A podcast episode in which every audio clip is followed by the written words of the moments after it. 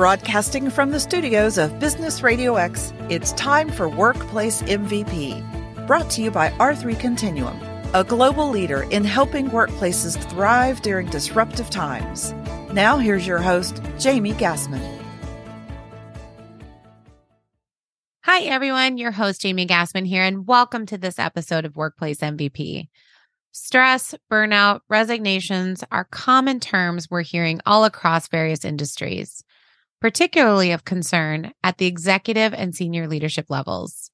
The navigating of continuous disruption within work environments, the shifting economic situation, and other professional and personal challenges that present themselves is taking a toll on key leadership.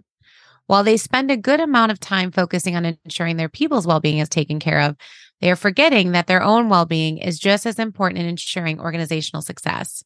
But how do you strike that balance between work success, home life, and your own well being? Well, joining us today, we have a special guest, best selling author, keynote speaker, and workplace MVP, Victoria Hepburn, who's going to share her perspective on how leaders can tackle and benefit from the challenges of stress and burnout.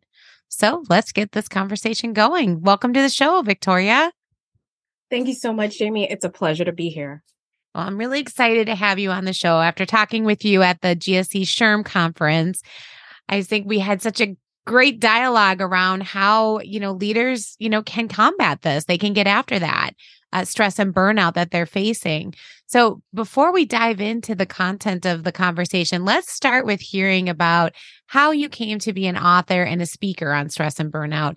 And what does your career journey look like? Because I recall if from our conversation, you had your own kind of personal experiences that kind of drove you to where you're at today. So, why don't I have you share that story with us? Oh, well, thank you. What really brought me to it is I needed to solve my own burnout journey, as, as I've grown to call it. But at the time, when I was in the weeds, I had, I, just to step back, I have spent more than 18 years in corporate America in engineering and sales roles, uh, Fortune 500. And I was working at the point where I said, I have to do something about my burnout. I was working internationally and I would would have to be like on calls at 3 a.m. with with uh, my European counterparts, and then stay up and connected enough to meet with Japanese project teams. So that was being stretched in a million directions, and it's a uniquely American problem. I learned because my colleagues in Asia and in Europe had assistants to do all the logistical stuff I didn't have. I had to do like schedule my travel, send out quotes.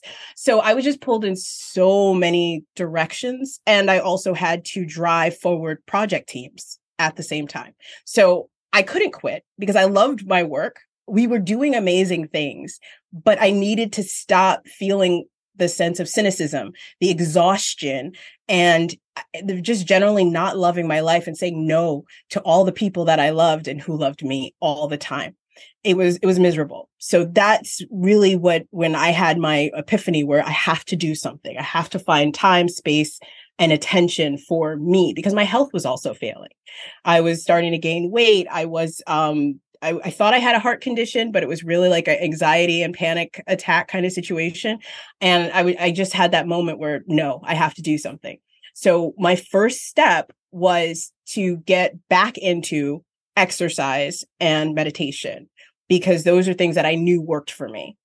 Uh, and then I, in my quest to find a meditation that worked, it was insight meditation. Then I found HeartMath, which is a stress relieving technique that you can do with your eyes open. So in meetings, I could calm myself down and focus because really it was about focusing on what mattered the most to me and creating a new goal. All my goals were professional at that point in my life. And that was the first time where I created a triple bottom line where it was my professional goals, but also my social goals. Who did I want to be around? Mm-hmm. And my health. I had to start making my health a priority. And this is in my 30s. This isn't like it took a long time. This is my early 30s. I was making these decisions. And what changed for me was so profound that other people I worked with took notice because I didn't quit to fix myself and to fix my issues, but it required me to do three things differently than a lot of people how we're taught to be as professionals. I the first thing was actually holding time for me and that exercise no that's an appointment as if it was a customer meeting or a senior leadership meeting right um, making time every single morning, even if I was running late or whatever, for my insight meditation to practice bringing my focus back to what matters. Uh, and then finally, making time for people in my life. Which was crazy making. I'm not going to lie and say I eased into it effortlessly. I put it in my book, Pressure Makes Diamonds, because it is not easy to shift your mindset to say you actually have that time. But I started by just taking one night off a week, one night off a week where I would do something for me with another human.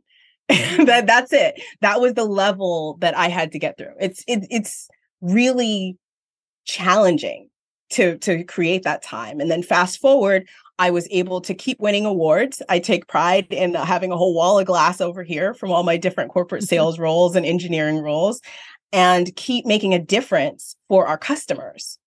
But I also had quality of life. And this is coming from someone who canceled vacations and missed family holidays and things like that. So I, I believe that it it's a necessary thing in order to preserve your life force at this point in this moment. A lot more people are thrust into that life that i had uh, with remote work and interdisciplinary work. Teams are much leaner than they ever have been and we have to start acknowledging our humanity. Yeah and and you really become a better performer at the end of it, it sounds like, you know, you kind of personally experience that, that, you know, creating that balance in your life to be able to take care of yourself from a health and well being perspective allows you to perform even better because you probably have probably had more of a clear mind. You know, what, what were you feeling? What was some of the feeling that you felt when you had that differentiation, when you started really taking care of yourself and making that time to take care of yourself? Initially, terror because I felt like I was going against the grain, right? I'm doing things, they're going to fire me because I'm saying no. Like I had all the feelings around it. I mean, you have to, I can't, I, you know, eh, if you're listening to this, you can't see me. I'm a, I'm a woman and I'm a person of color. I'm black. Um, so I stand out. If I say no to a meeting, people are like, where's Victoria? Like specifically looking for me because I stand out. And so it has happened. That's the only reason why I say that. So I felt that I would be forfeiting opportunity.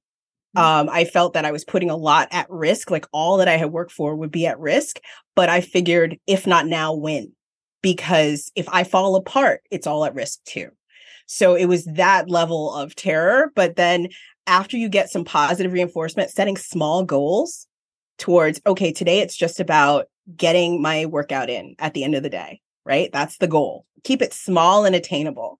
Mm-hmm. And expand after you and keep reflecting each week reflect okay what was i able to do what got in my way and i developed a practice over time of just looking what do i need to do what do i want to do and what am i ready to let go of.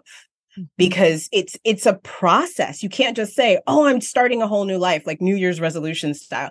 It doesn't work like that. People are used to you showing up a certain way. Like if you're always available at nine o'clock at night, people feel some kind of way when yeah. all of a sudden you're not available at nine o'clock at night. Like, what's this? Especially if your colleagues are in another time zone and they rely on that. So you have to train people, uh, having conversations and telling people, I'm going to start disconnecting, putting it on your Slack, you know, that I will be available from these hours. And sometimes for me, it was like an auto message that went out to people saying, I'll get back to you in, you know, you know, in a few hours or something. I, I tried to use that sparingly. It was really mm-hmm. about communicating directly to my team members and saying, listen, I'm going to be disconnecting every Wednesday at six because I, I have a commitment.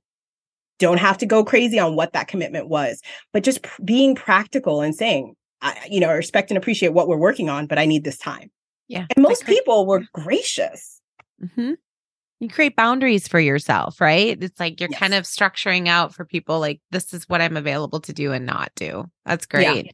And, and I think that's, Oh, mm-hmm. Oh, go ahead. the blessing of working with Europeans is they totally said, okay, fine. like it was they were probably like, I'm glad to hear about that. yes.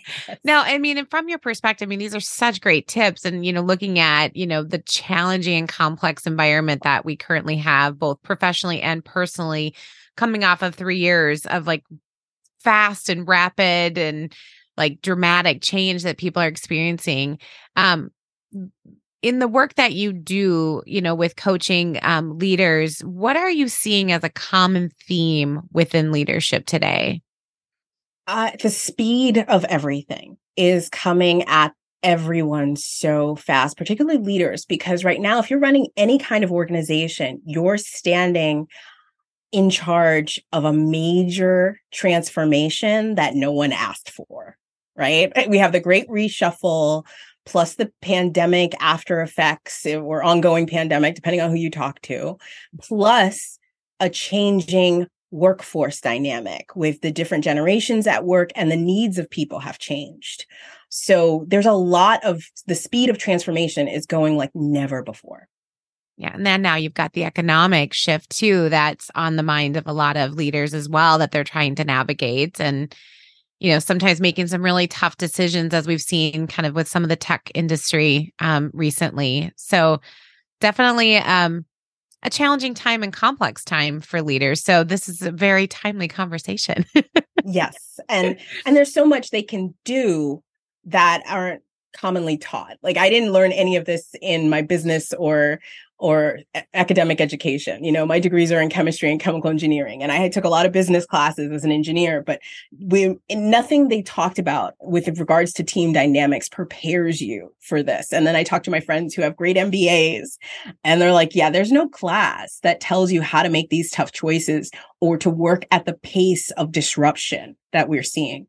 Yeah, no, there's not. And the other thing too is I think when you get to a certain point in leadership, you know, when you're in what they consider that senior leadership and above, it's there's almost this expectation that you know how to manage yourself and you know how to navigate those challenges and complexities that are coming at you and though i think there uh, is some truth to that because you you've gotten where you're at for a reason there's also sometimes to your point that you made there's things that you feel are expectations upon you. So you're almost carrying the weight of the world and you don't want to make anything different that goes against that because you're in your position for a reason. So there's there's there's some kind of ba- barriers almost that that you have to kind of overcome i think sometimes within your own mindset of of what um you should be doing during that time frame so, in looking at your book, Pressure Makes Diamonds, you talk about how you felt that burnout was something that you had to put up with. So, kind of getting after what I was just kind of talking about.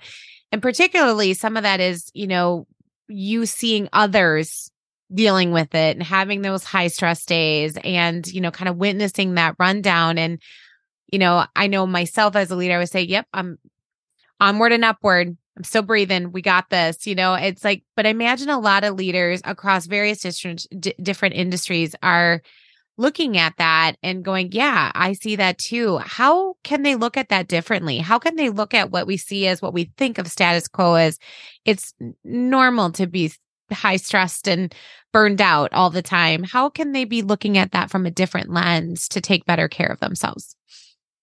I, I always say just because it's normal doesn't make it right for me.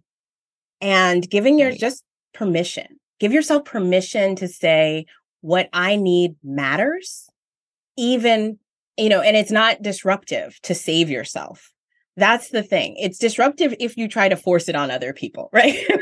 but when you are trying to save yourself, that's not disruptive. Also, there's a lot of data in the business press about unlearning old mindsets, old habits. And right now we're in the process of unlearning this industrial revolution style work ethic, which mm. says we have to keep working endlessly and be the expert and give all the directions.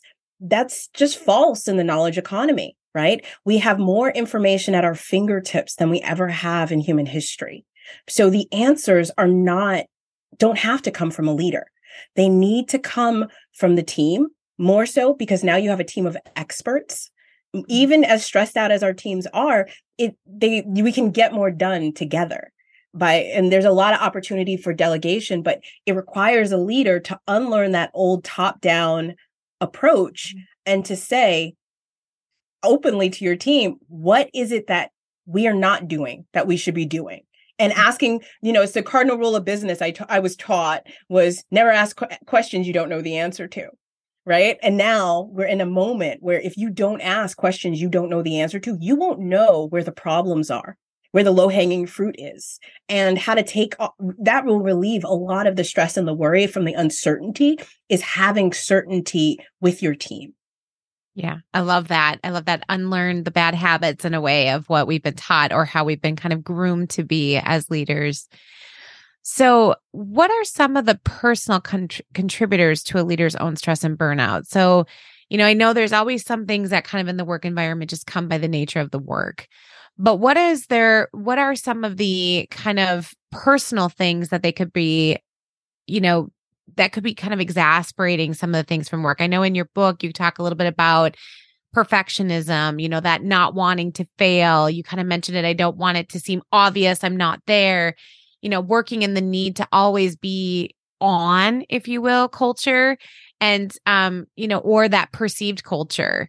You know, what what are ways that they can kind of get around those or you know how are those impacting that overall stress and burnout well always on culture was definitely a contributor to my burnout so i can i definitely can speak to that. Um it really comes down to getting at the heart of what is urgent and what is important and we don't have those conversations enough. Yeah collaboration was the key source for me for my burnout and i think the biggest thing is the longer you're in your role the more your scope and your expertise grows, the more people ask you for those shoulder tap kind of conversations virtually or in real life, right? And that's what consumed me and, and created the most fatigue. And because I'm a bit of a nerd, I researched it and I, as a coach, learned from an expert, 40 years of studying high level leadership, um, Dr. Rob Cross. And he, he basically uh, wrote a book outlining collaboration fatigue as a one of the largest contri- contributors. And what happens is it's your as your scope of work grows, you never drop things off your list. You never delegate them. So you have to do more and more and more just to be okay. And that is something that most of us are unaware of that we're doing it until we hit burnout until we can't physically do all the things. So one of the the the things that is most helpful, and this is something I point out in my book, is creating time to reflect, putting it on the calendar each day, what your actual goals are, and also time for you to work on those things. Just blocking it out and, and having that precious time for you. It's not selfish, it's survival. Mm-hmm. Yeah. And I think you, just speaking from my own personal when I ha- uh, experience when I have a day where there's no meetings, it's like, wow, where do I begin with what I can work on? And holy cow, the ideas that can come out when you're not being, you know, moving meeting to meeting to meeting and you have that time to really clear head and think through a project or a task. It's, it's, it's actually, you kind of learn from it. In my mind, it's like I learned from that. It's like, so it's okay to block out time and say, I'm going to be working today but I'm not available for meetings or conversations. Like I'm just in my world, you know. So right. carving out time for yourself, especially if your perfectionism, you know, can get in the way of that too. Like, you know, I want it to be perfect. I want it to look great, but you've got to have that time to be able to do that, you know, and, and, sometimes you need that time alone to to create that and i again i think it's getting after those boundaries and creating that that that sense of like carve out that time take that time to go for the run. I was actually just talking to uh, my own boss about how I take lunch break runs. I go for a you know three mile run on my lunch break. And I go, you know, and at first I felt really guilty about it. You know, as an executive myself, I was like, ooh, yeah, I felt kind of bad because like I'm in that, you know, trained the eight to five, uh, you know, grind. You're at your computer, you're fully accessible. Anybody can contact you if they need to. And so that was a shift for me.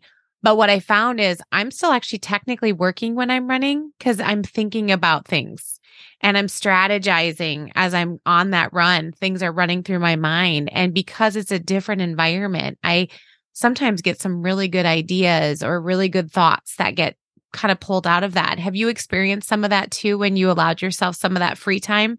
100% um, part of what i talk about in the book um, the, the, one of the parts of my method the t in boost is take time for yourself. And i tell the story about how i adopted uh, my rescue dog and he fundamentally drove me out into the world and got me off my laptop. Similar to what you said, like then all these ideas, this energy. So the sound of my laptop closing, he was like his excitement moment because we're going to, we're going out, you know.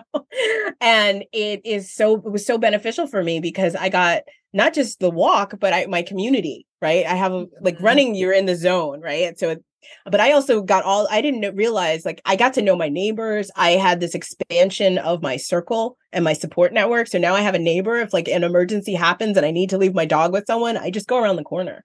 Like I that's a gift. That's like a mental load lifted. And professionally, it gave me a fresh set of eyes just taking that 15 minute walk. Yeah, I have to come back for my evening calls with the West Coast in Asia, but I had a whole, it, it, clears the slate. Now, I'm not telling anyone to adopt a rescue dog as a strategy for fitness. Um, that's a huge undertaking, but I do think that we don't see how taking time for ourselves helps other people. But it's that old, you know, very much used cliche of put your oxygen mask on first before you can help other people. Mm-hmm. Oh, absolutely. And I love that. I have a rescue dog as well. And never fails. As soon as she sees that it's the end of my workday, it's like, all right, it's time to go for a walk. Let's go. Doesn't matter the weather either. oh no, especially in Minnesota, it does not.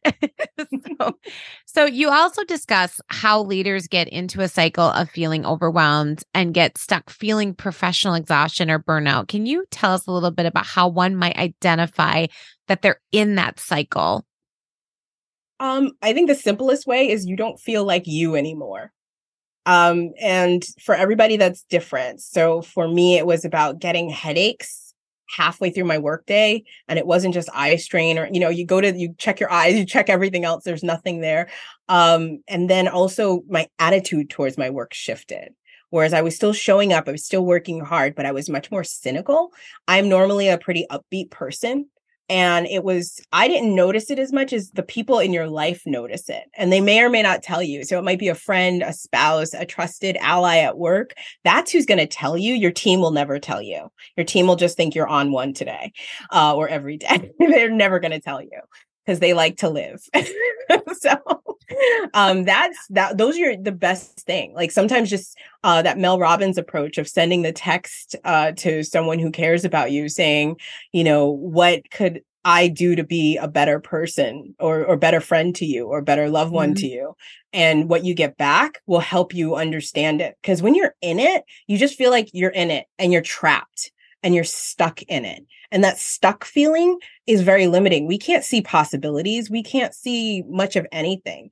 And that's why, like, my breaking, I, that's why I say the tagline of my book is you know helping busy professionals to break the burnout cycle because for me i would get out of it i would get back into it i would get out of it you know i'd be like oh i'm fixed i don't have to do those healthy things anymore and then i'd fall back into it you know kind of like yo-yo dieting but with stress yeah, yeah. oh my gosh I had a friend one time that said I always started my diets on a Monday.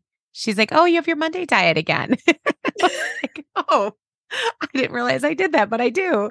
Um, but no, I like that you saying that. I was just reading something, and I don't know if it was in your book or if it was in an article somewhere. I was reading that you feel like you're underwater trying to run, and I, I was one. like, that is yeah. such a great analogy to that feeling. And I, when you're talking about that stuck feeling and how you're feel like you're trying to keep going and it's just you just it's like you're almost like you're not getting anywhere but things are moving around you um it made me think of that that verse and in, in something that I was reading that kind of that that feeling and I'm like you can totally feel that when you're like I'm just trying to get moving forward and I just can't get there. So when a leader is stuck in this cycle and they're showing up to work stressed, they're showing up burned out, probably even exhausted, yeah, that's got I obviously it's got an impact on them physically and probably mentally, but what is the impact on their people and their projects and their performance? You know, what starts to happen to them in that professional world when they're starting to feel that stuck feeling? Well, most of us, and myself included, try to hide it. The problem is we try to say, you know, everything's okay. We default to toxic positivity because everyone's counting on us, right? And the challenge with that is none of us are the Academy Award winning actor we think we are. You know, I'm not channeling my inner Helen Mirren or Dame Judi Dench or or Denzel Washington, right? We're not as good at covering as we think. And so our teams feel tension. Then mm-hmm. th- as humans, then their their brain starts spinning because we're not telling them why we're tense, right? It could be about an acute issue, like an upcoming challenge point for the business, but most likely it's not. It's just because we're stressed out, we're we're juggling the most and we don't have the resources we need to help ourselves or others in that moment. But how our teams interpret it a lot of times is very disruptive because people just get the vibe right? Mm-hmm. That you're not as jolly as you used to be. You're not sharing information like you used to be. You're not, you're working all the time and you're not doing the things we know you love to do. What's wrong with the business that you have to do that? And then your best people are going to be dusting off their resumes. They're not going to say mm-hmm. anything to you. And that's the insidious cost of of this because your best people have options. Mm-hmm. And in this economy more than ever, that is a terrifying thought as a leader. So the best thing you can do is to get the support. For some people, it's about actually healing trauma that they've mm. experienced, right? And seeking those mental health services. I know when I had a difficult experience at work, I I went to therapy. I I needed to talk it through. I needed to make sure I had systems in place to to help me move forward. Mm. And I also knew I needed to have structure. So I joined a mindfulness based stress reduction course, which they fully admit in the first two weeks, it's really mindfulness based stress creation, trying to fit all those exercises into your life and trying to do all those things. But whatever you do, you have to you have to fix it. you have to because those people who are counting on you need you healthy and they mm-hmm. need your attention shifted back but more importantly, you need it. The people who mm-hmm. love you want you to be healthy. And the people who care about you and know what you're capable of when you're healthy, they they need you too. So I, I think that's what it comes down to. And and being corporate, you have the blessing of of resources the resources both um, to get the support you need it's really about taking the time for some people it's just about having accountability partnership i mean as a coach mm-hmm. that's what i do a lot of times is remind people of their goal and help them take the the steps through the messy middle from when you declare everything is going to change to where you've achieved the change that middle part is uncertain and we humans yeah. crave certainty so it's yeah. hard and having that accountability partner along the way is is super helpful. Yeah, no, absolutely. But even it, in in all well being um kind of avenues too, right? I always tell people, I'll be yes. your accountability workout partner. Just let me know. Yes. So that's great. We're going to just take a moment to hear from our um, show sponsor. So, Workplace MVP is sponsored by R3 Continuum. R3 Continuum is a leading expert in providing behavioral health support to people and organizations facing workplace disruption, workplace violence, critical incidents, and extreme stress. They help leaders navigate the complexity and challenges disruption can have on a work environment, guiding them and their organization on the journey to recovery. To learn how they can help your workplace make tomorrow better than today by helping your people thrive, visit r3c.com today. Okay, so diving in, you're you built a program, and I know you talk about it in your book, Pressure uh, Pressure Makes Diamonds. Um, you built a program called Boost. Can you talk us through that program? Uh, yes. So the Boost method it, I created because I realized I needed to hold myself accountable for what was working for both me and my clients. So people come to me at that level of, I can't take it anymore. I never thought I'd downshift my career, but I have to because this is just too much. Right. Uh, and the boost method is an acronym. So first is be specific, you know, consciously understand like why your why of why you need to change, why this matters, right? Both what, what you're working on at work, at home, creating that triple bottom line. That's the first step is to get clear on what you want. And it has to be appealing enough that you want to commit to working towards it. Uh, the next thing is the O. First O is organize your priorities, right? Listen to others, ask specific questions to make sure what you're spending your time on serves your specific goals and the team's goals. Three is operate like a leader, right? Because fast movers in organizations, they are adept at being they're disagreeing with people without being disagreeable, right? So think about ways where you can show your leadership in a new way that supports your goal, supports the company's goal. So a lot of times what that can mean is just not being a supervisor, not caring about what people are working on, but what outcomes are they achieving? That just that shift alone frees up a lot more time and attention. Uh, four is sharing responsibility of others. So really taking that forward, not just what can you delegate, but encouraging people to actively bring solutions to you in a lot more avenues than you already are doing. And people are super busy, but sometimes these solutions can come from what they're already working on. And then finally, as I mentioned, uh, I mentioned before, is take time for yourself.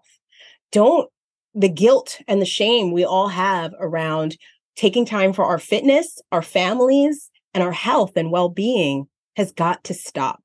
As humans, we're not born alone. We're social creatures. If we don't nurture that side of ourselves, we're not going to appreciate the business wins. We're not going to be our best and most creative. The curiosity and, and the drive that made us successful to this point, if that's not there, we can't get to the next level. So just really taking time to understand like what concessions need to be made in order for you to have that time. So that's basically the boost method. It is a lot because you need a holistic solution. Yeah, absolutely. And that take time for yourself is just one of my favorites because I've learned myself um, as a leader how much value is there. So I love that that's that a key part of your overall program. You know, and looking at the work that you you are doing with leaders and I know you work with a number of them, you know, when they're kind of going through their day to day, you know, and yes, they might be feeling stressed out, maybe they're feeling exhausted, you know, there are some that maybe aren't as in tune to know that that's their red flags or the signs that they need to to do something. So, you know, or how do they give themselves permission to get that support and help from a program like Boost? You know, what are some of the things that they can watch for where they might, you know, need to give themselves that permission to engage in a program? You know, is there a way to kind of help them to kind of be more alert or self aware? of some of the things that could be going on that are impacting their overall well-being I, think the biggest thing is asking the question who in my life can i talk about this stuff with mm-hmm. because talking about it is a lot of what heals us and if the answer is no one you need to have someone now, coach, I am as a coach, I hold the same kind of confidentiality I did in my corporate career. I was working on super secret drug development programs, right? So I have had really good experience toeing the line and holding space for people. Mm-hmm. And that's what my clients appreciate. Like I don't ask for you know some coaches are like splash everything no no no i want to help the person so i don't care what what how big you are like that's the problem that the higher you go in anything fewer and fewer people one understand your struggles and two you can't share what you your honest perspective because it'll shift your relationships sometimes mm-hmm. so having a, a disinterested third party any kind of executive coach or uh, the or even if it's past trauma and you know it's rooted in, like you you haven't been able to get over something bad getting a quality therapist on your team you if the answer is always i don't have someone to talk to then that's you you need to hire period. That that's the number one thing that i've seen is is the most effective thing because otherwise you can join a facebook group and get a or a linkedin group and find someone you get along with and you know people in your industry who you can trade stories with or who will help you along and give you that support, that mentorship or alliance. If you don't, but if you don't have that or you can't seek that out, the shortcut is hiring a coach like me who is skilled in the transition because being a trans that change change is the hardest thing for us humans. I i'm a transitions coach because i've struggled with it so much. I feel like i i've learned so much and i've done so much research. Yeah. i could write many many many books on that alone so I also stay current on what's working now in business mm-hmm. because that's the other thing. You're busy doing your thing. You don't have time to read all the literature. You don't have to on organizational management and development, right? You don't read half the HBR articles you probably flagged, right? That's that's most of us. But coaches, therapists, if that's your job, that's what we do. And coaching and therapy are different. So I always like to point that out. You seek out a therapist to heal your past. You seek out a coach to to heal to solve today and look forward because mm. coaches are not clinical professionals. So I just want to yeah. throw that in there as well. Yeah. Just makes a little bit of a difference in the type of conversations that you might be having. Yes. And you hit on something that was really interesting in that response, um, you know, around you know, having somebody you can talk to that understands what you're going through. You know, there's a common theme where it's lonely at the top. Even though you have other executives that you're working with, depending on the organization and the culture and that structure, sometimes you don't want to talk to somebody else or have them know that you might be struggling with something. You don't want your team to know you might be struggling with something. You don't want that perception that you're weak or you're vulnerable. Sometimes, you know, even though everything you read today about how a leader should be showing up in the workforce of today that's different than the workforce of yesterday is they want to see that vulnerability um, but giving yourself that permission and and having that confidence to to be able to show that is really tough because as a leader you're kind of taught not to so there is definitely you know some personal things that we have to change and some you know adaptation to the modern workforce and modern world. So lots going on there. But I think I like the point that you made where it's okay to seek that help and give yourself that permission to go and find it if you know you can't talk to somebody who understands.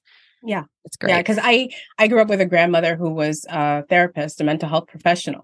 And that's one thing that she would always say is that a lot of her clients come to her just because there's no one else who they can talk to and she had a pr- private practice for 30 years no advertising or anything just because of the whisper network so there's been a need for yeah. centuries for this level of support we're, to your yeah. point we're just at the point where we can talk about it publicly and not get mm-hmm. laughed mm-hmm. at right? Yeah. And yeah. I, I totally understand people because I always used to joke with a friend whenever people said, Oh, I want authenticity on our team and I want people to be how they would be at a backyard barbecue. And I'm like, that flies in the face of everything I've ever been taught about business, right? It took yeah. me a long time to realize, no, they just want stories from my life right? They I don't need to look perfect all the time. You're like, "Oh man, did I do that? I'm so sorry. I messed up." Like it's it's little moments of humanity that's I hate the word authenticity. I feel like it's moments of humanity. If you phrase it like that, it makes it sounds more doable for people like me who are like, no, no, no, no, I want to be professional. Yeah, I like the term true self. Like, can you bring your true self to work? I've heard that mm-hmm. in some mm-hmm. of our other shows that we've done. And and I always I kind of ponder on that sometimes like do I bring my true self to work? Like I try I I mean I've told I wear all my emotions on my face um in meetings but you know it's like but do does my team really get to see the true me? And then so as a leader I do try to let them see uh, you know by sharing stories and like you know um other personal things that like you typically don't like you wouldn't have in years past but mm-hmm what I have found as a leader is how much more you learn about your people that way. It becomes more of that like work family because you really do know each other at a different level. And when people feel that way, it I don't think they leave as often because they feel comfortable. They know they can come to work and they can be honest about their feelings and people are listening and hearing them.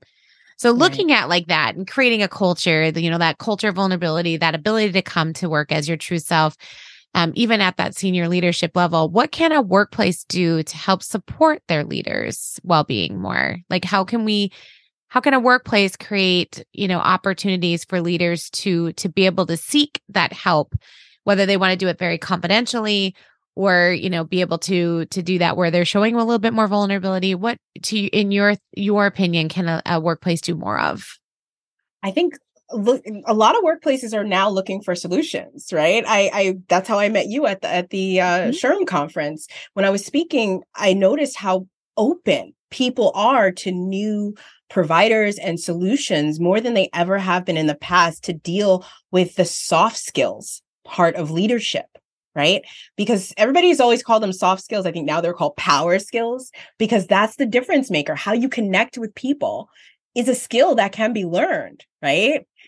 and you as you said it like opens your team up and it makes so much more possible makes better retention possible but I, I think bringing in those resources and also holding space for people to be human whatever mm-hmm. that is for your industry um it's about you know not just saying in the policy it's okay to take time off but to actually allow that time off right? It's it's it, that seems so basic, but I've never worked at an organization where that axiom was 100%. Like, yeah, talent time off. And organ- some organizations have unlimited time off, and I know I personally know for a fact people who've never taken time off from those organizations. So just making sure that people feel okay to use the resources that you already have, making sure that the leader a leader has the space to share what is going on make sure making sure that leaders have their one-on-ones right mm-hmm. i i think mm-hmm. that's the biggest issue since the since uh 2000 2020 is i've never known so many managers and and higher level leaders not be able to speak with their next level on a regular basis and that is to me cutting off all positive resources and engagement right because that's your your front line and and higher the more empowered they are the more uplifted they are. And i know gallup's research says that. That is the secret to employee engagement is those first line managers. And just holding the space to have those rhythm meetings with them. If you're in the c suite you need to be meeting with your people and de-risking their struggles to the greatest extent possible by having just the conversation, right? You don't actually have to do things sometimes. They just need to make you aware or get your buy-in on something but how are they otherwise going to have the time there's just so many conversations that you don't feel right doing a shoulder tap because you feel like i don't want to burn out all my goodwill and opportunities and they just need that 20 30 minutes every other week right but they're mm-hmm. not getting it so i think that's those are the two biggest things that i would say allow people to use the resources that we have on paper mm-hmm. and the second part is normalize t- checking in with each other, especially if you work remotely, because then your managers really, your leaders feel like they're out in the ether. They feel relegated to be managers and not leaders when they're out on an island on their own. Yeah, that's great. So if if you had one piece of advice, and I'm sure you do, like a key piece of advice you want to leave our listen- listeners with who are in a leadership role and navigating stress and burnout maybe they might after listening this go gosh i think i'm in that cycle she's talking about. You know what would that advice be as it relates to ensuring they're keeping themselves out of out of the cycle or get themselves out of the cycle um, for now and then even into the future so they don't kind of repeat some of those bad habits? What would be a piece of advice you would want to leave them with i think the one piece of advice i would say is what's the one thing you're ready to let go of mm. because as perfectionists as high achievers we're always adding, but it's the letting go that gives us more power in burnout and these scenarios. So I'm not talking about quitting because that isn't as a as a high achiever that doesn't feel good. But it's really about an expectation for me. It's expecting that I do everything on my list. Like once I let go of that expectation, I'm about 15 years into letting go of that expectation. And what changed for me was I'm able to see the big picture more often. And I do tasks that align with my SMART goals more often.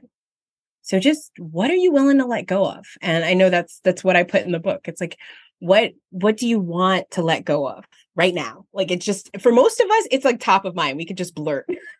yeah. Yeah. that's a great piece of advice because really that's that's what I mean what you let go of is what creates you to have that opportunity and time to do other things that help to take care of yourself. So it's a great piece of advice. So there's been a awesome conversation and I know our listeners if they want to get a hold of you or if they want to get your book, you know, how can they get more information from you or kind of purchase that book, you know, if they had questions on that um how would they do that? Okay, well, they can go to my website, victoriahepburn.com. And if you go to victoriahepburn.com slash giveaway, I'm giving away an unpublished copy of my next book to uh, only to my email subscribers for this month. So if you, again, that's victoriahepburn uh, slash giveaway. And I will provide a link and everything for your show notes as well. Wonderful. Awesome. Thank you so much, Victoria, for being on the show. It's been so great to have the opportunity to talk with you again on what I think is actually a really important topic. And I'm really glad we were able to cover it here. So thank you so much. It's been truly a pleasure, pleasure to have you on the show. Same here. Thank you so much, Jamie. It's great to continue our conversation from the conference. Yes. Uh, so any also, um, we want to thank our show sponsor, R3 Continuum, for supporting the Workplace MVP podcast. And to our listeners, thank you for tuning in. And if you've not already done so, uh, make sure to subscribe so you get our most re- recent episodes and other resources. You can also follow our show on LinkedIn, Facebook, and Twitter at Workplace MVP. If you are a workplace MVP or you know someone who is, we want to hear from you. So email us at info at workplace MVP.com. Thank you all for joining us have a great rest of your day. Thank you for joining us on Workplace MVP. R3 Continuum is a proud sponsor of this show and is delighted to celebrate most valuable professionals who work diligently to secure safe workplaces where employees can thrive.